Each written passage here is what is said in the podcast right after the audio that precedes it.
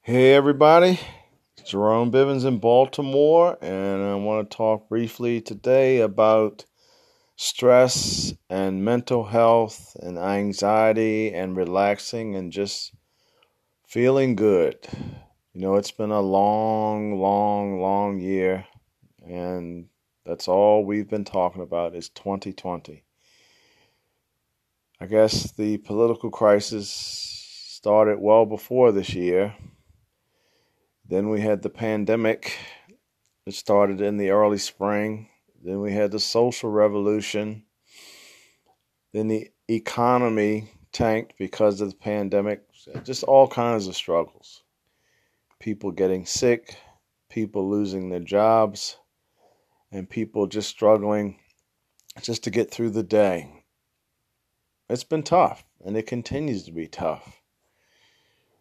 But there is light at the end of the tunnel. The only question is how do we get to the end of the tunnel?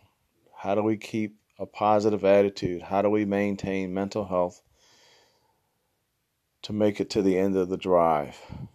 Well, I believe in exercise and physical fitness. That's what I try to do. And I try to do something every day. Some days I have upper body workouts some days I have core workouts, and some days I do cardiovascular stuff. I try to do something every day because exercise is good for you physically, but it's also good for you mentally. Uh, my wife exercises, my son exercises. My wife also has a small craft room, which is also her home office now, and she works on a lot of art projects. Uh, interestingly enough, when the weather was nice, she actually, with the help of a couple of guys, installed a small patio in the backyard. And this was some hard outdoor work. I mean, she literally, on several occasions, rented a tiller and was actually tilling soil like farmers do. But she did a hell of a job. Little patio is is is is out of this world. It's it's very nice. It's a very nice little space to sit and relax. She also makes wall hangings and other decorative art. I mean, she does a lot of stuff, but that's how she sort of gets through the day.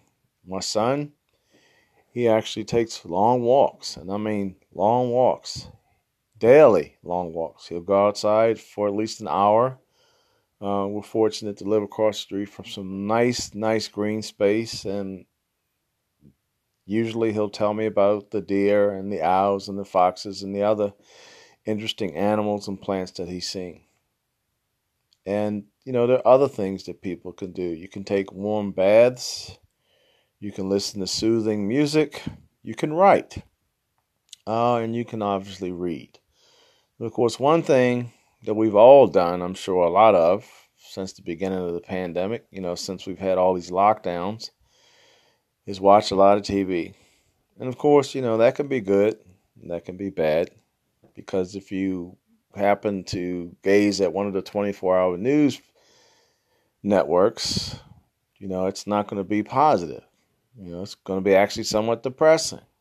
But, you know, there's other things that you can watch on TV. And of course, being the holiday season, now there are going to be a lot of holiday shows, Thanksgiving and Christmas shows, which always cheer me up because it always reminds me of, you know, when I was a child in the holiday season and, and the fun that we used to have, and the fun that we still have, and the fun that we'll have in the future. We just have to get there.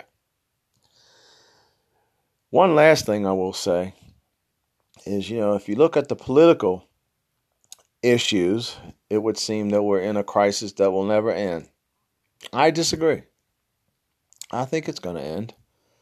I think the old presidential administration will be leaving, and the new presidential administration, with the first female black vice president, will be sworn in.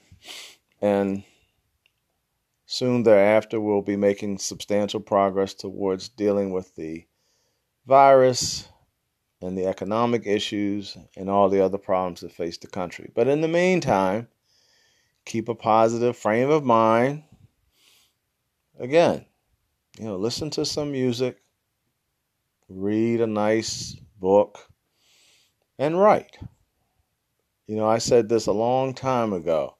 One of the reasons I started these podcasts was to enable me to cope because it allows me to just simply express my feelings. I mean, this is a form of writing. I'm obviously writing with a microphone and not a pencil on a piece of paper, but it's the same thing. And it's very helpful. So keep a positive frame of mind, and eventually we'll get through. Peace for everybody.